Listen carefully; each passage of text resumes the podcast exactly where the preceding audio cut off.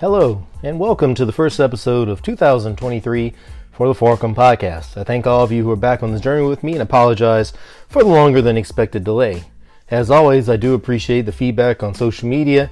You may interact with us on Twitter at Forcum Podcast or email forcumpodcast at gmail.com. There's a whole lot to unpack, so let's dive right on in.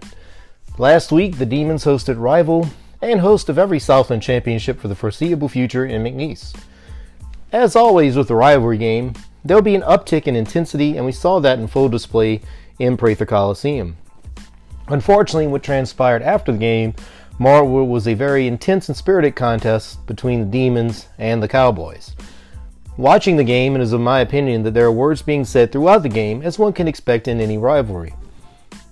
Late in the game, Jamonte Black was ejected for clapping towards McNeese coach John Aiken.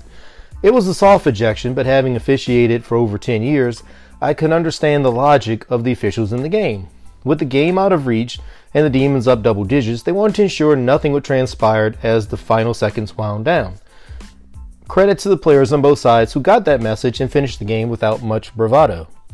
It is a shame McNeese head coach John Aiken could not do the same. It started shortly after the ejection with him yelling at Coach Corey Gibson. Then, after the game, all hell broke loose. Both teams shook hands without issue until Aiken decided to have words with Coach Gibson, leading to some pushing and shoving. Now, it should be noted that Coach Gibson was very clearly not the instigator here. He was backing off, wasn't saying a word, staying silent. Uh, McNeese's coach said things uh, that apparently were not appropriate, as whatever he said caused one of the McNeese assistants to turn his head around quickly. Uh, he was the instigator. In my opinion, it was disgraceful actions by their coach and not representative of McNeese or Lake Charles. The Cowboys are passionate, but not a dirty or classless program or university. They're great people in Lake Charles, and it's a place I've enjoyed visiting multiple times. Coach Gibson seemed content to quickly shake hands and move on. One cannot escalate the, situation, the situation as this one did. The conference came down and handed out discipline, which in itself was interesting. Essentially, an NSU grad assistant was suspended one game while McNeese was disciplining Coach Aiken privately in house. Or, in essence, nothing really happened more than the conference telling both sides to move on, and one can assume if this happens again, the conference will drop the hammer on each. The biggest crime in all of this was that it overshadowed a wonderful series between two teams and a great performance by Jamonte Black, who finished with eight three pointers, which was a career high, and 24 points. As a series, it was a classic chess match with both coaches throwing in wrinkles. In the first games, the Demons decided to allow McNeese to shoot three pointers, which resulted in an entire McNeese team turning into Steph Curry and sink 15 three pointers en route to a 92 77 Cowboy victory. In the second game, the Demons played much better defensively, was more aggressive on offense, and came away with an 89 75 victory. But alas, we move on, and what one can say about the Southland Conference basketball race at this point. It's been absolutely insane at the start, and we'll discuss that and the Lady Demons basketball shortly after this commercial break.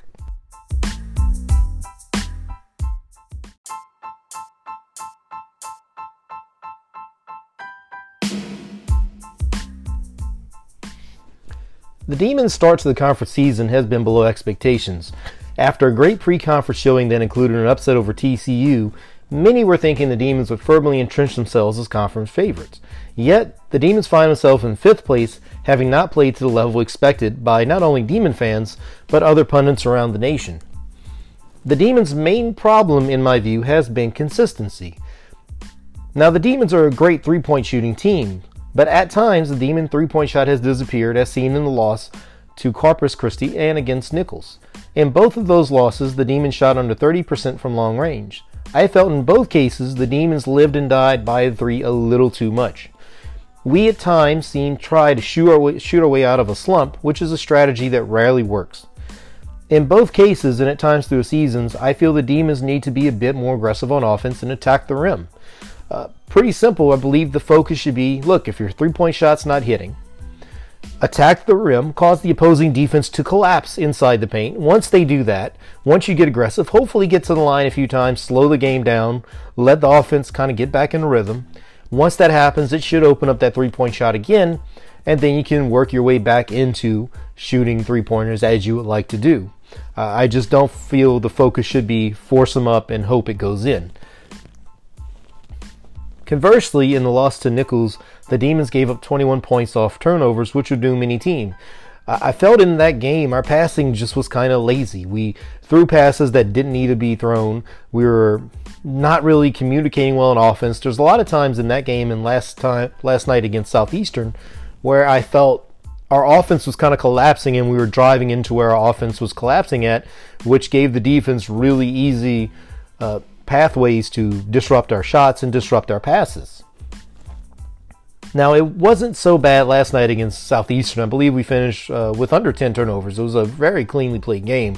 But against Nicholls, it cost 21 points off turnovers, and you're not going to beat anybody uh, giving up that many points off turnovers. Defensively, we've had breakdowns, which has hurt us and almost cost us again last night against Southeastern. I find we do well defensively, but there are times when I find we're rotating over, we're giving a little help, but we don't catch that back in, and teams are able to slide guys out either to make a cut towards the basket or hit a three point shot, and it does hurt us. One issue we've had all year is inside the paint. Uh, for whatever reason, we have not been a great rebounding team, and teams have exploited us inside and have attacked the paint on us well, with some success. And I believe going forward, we need to find ways to clog up those passing lanes and don't allow teams to get those easy looks from inside and get second chance, second chance points off of offensive rebounds. But enough with the negatives. I believe there's much more positive with the NSU men's basketball team right now. First off, the Demons against Southeastern last night should have lost the game. If you watch it, we did not play well toward the end. We didn't close down very well. We were giving up easy shots. Uh, yet they found a way to fight, draw fouls, and outscored Southeastern 13-3 in overtime to snag a 91 81 victory. And it should be noted the Lions are a very good team. With a win last night, the Lions would have sole possession of first place right now. But Demons came from behind on the road, lost a big lead, withstood the momentum switch and took over the game in overtime. It was very impressive and reminded me a little bit of the game at Central Arkansas a couple of months ago. As a team, I feel the Demons are doing a great job spreading and scoring around. DeMarcus Sharp, Jamonte Black, and Isaac Haney all average double digit points for the year and each hover around 15 points per game. I believe that gives the Demons a good mix of guys that can drive and score through contact and also have long range shooting. When we are on, I don't believe there's any team in the Southland Conference that can match our offensive output. We just need to find that consistency and find ways that whenever our shot isn't falling, to create opportunities and create offense. Now, in typical years, a 3 and 3 start to the conference would put our title chances in jeopardy. But 2023 Southland basketball is just totally insane. Despite the 3 and 3 start, the Demons are one game out of first place and trailing Corpus Christi, Southeastern, Nicholls, and A&M Commerce, who are all 4 and 2. If you contrast that, for instance, with the women's team, they're also 3 and 3, but the Lady Demons are 3 games out of first place. The Demons are one game out of first place and are also tied with two other teams for second place. So literally over half of the conference is within one game of the lead in conference, which is just insane. Uh, last night, the craziness continued with last place UIW, which has not looked good all year, defeating a very solid Houston Baptist team, which is a team that I feel can make some noise later on in the season. And a very depleted Lamar team upset a very strong number one Texas A&M Corpus Christi. It made absolutely no sense. Uh, there is nothing to suggest that UIW should have knocked off Houston Baptist, and nothing to suggest Lamar should have even been competitive with Corpus Christi. But this year in the Southland, anybody, and I mean anybody, can defeat somebody. From top to bottom, no one in the Southland Conference seems to be able to gain control. But for Demon fans, this chaos is kind of a blessing. It gives our team ample opportunity to establish ourselves as the top team in conference. We're only one game back. Now we have some tough games coming up, but if the Demons can take care of business, start getting that consistency, uh, there is no doubt with the craziness of the conference that it does allow somebody, hopefully Northwestern, to grab control and start to separate themselves from the rest of the pack. Now, the Demons will return to action to travel to UNO and head coach Mark Slessinger tomorrow. Much like the Demons, UNO has been very streaky this year. The Privateers are led by sharpshooter and, in my opinion, the best shooter in the conference, a guy named Jordan Johnson. He shoots over 40% from three pointers. He is very solid, has a beautiful shot. If you watch him, uh, his shot has that perfect rotation on the ball, soft touch. Uh, this guy, if you leave him open, he is just going to bury you. UNO likes to use misdirection on offense combined with swishing to create mismatches. If their offense looks familiar, it's because, of course, Coach Slessinger was under Coach McConathy, and you could see a lot of Coach McConathy's uh, fingerprints all over the UNO team and their approach to the game. The Demons are going to need to be exceptionally disciplined at the Lakefront Arena. UNO is very well coached, and they're one of those teams. If you have those defensive breakdowns, they have the shooting that can defeat you. And there are no off days this year, and good play, and with good play, a conference title is still in reach with the Demons, but it has got to start this weekend, and we have got to start asserting our dominance, start asserting ourselves as a conference leader. And you know, as a team, like almost else on conference, we play well. You could easily see us winning by 15. We play poorly, we could lose by 15. It's a great conference action. Now in women's action, the Lady Demons find themselves also in fifth place at 3 and 3 in conference play. The Lady Demons had strung together a nice three-game winning streak before dropping a game last night to third seed Southeastern. The main issue I see with our women's team is still our lack of consistent shooting from mid-range. The Lady Demons stand right now shooting 35% from the field, which is not something that's going to lead to success. However, I find Coach Nimz and staff had added some wrinkles on offense, and we seem to be creating more space in the past two weeks. Our players are becoming more assertive on offense, and we haven't been hesitant taking shots like we were earlier in the year. Now, going forward, I'd like to see Giselle Woodson get a little more involved in the offense. She is a dynamic player, reminds me a lot of Demon Great Kia Converse. Has that same uh, attitude, that same build where she's just big enough where she can go in, initiate contact, and draw a foul, but also speedy enough where she can get open long range, hit mid range. Again, I'm really high on Giselle Woodson. I think the sky's the limit for her potential. Now, I think looking at the Lady Demons offense, you have Rayner and Aries who can both stretch the opposing defenses with their threat of long range shots. This opens up lanes for Paramore and Woodson. Now, Paramore has been the focus of opposing defenses as our leading scorer, and I believe with that focus combined with Rayner and Aries can allow and translate into Woodson being able to drive in and initiate contact. And I firmly believe Giselle Woodson will make a name for herself before conference play is finished. If you watch her, again, she just has that it factor, and you could tell it's just at any time, uh, you know, those chains will break off, and she is going to assert herself and become a dominant force in the Demon offense.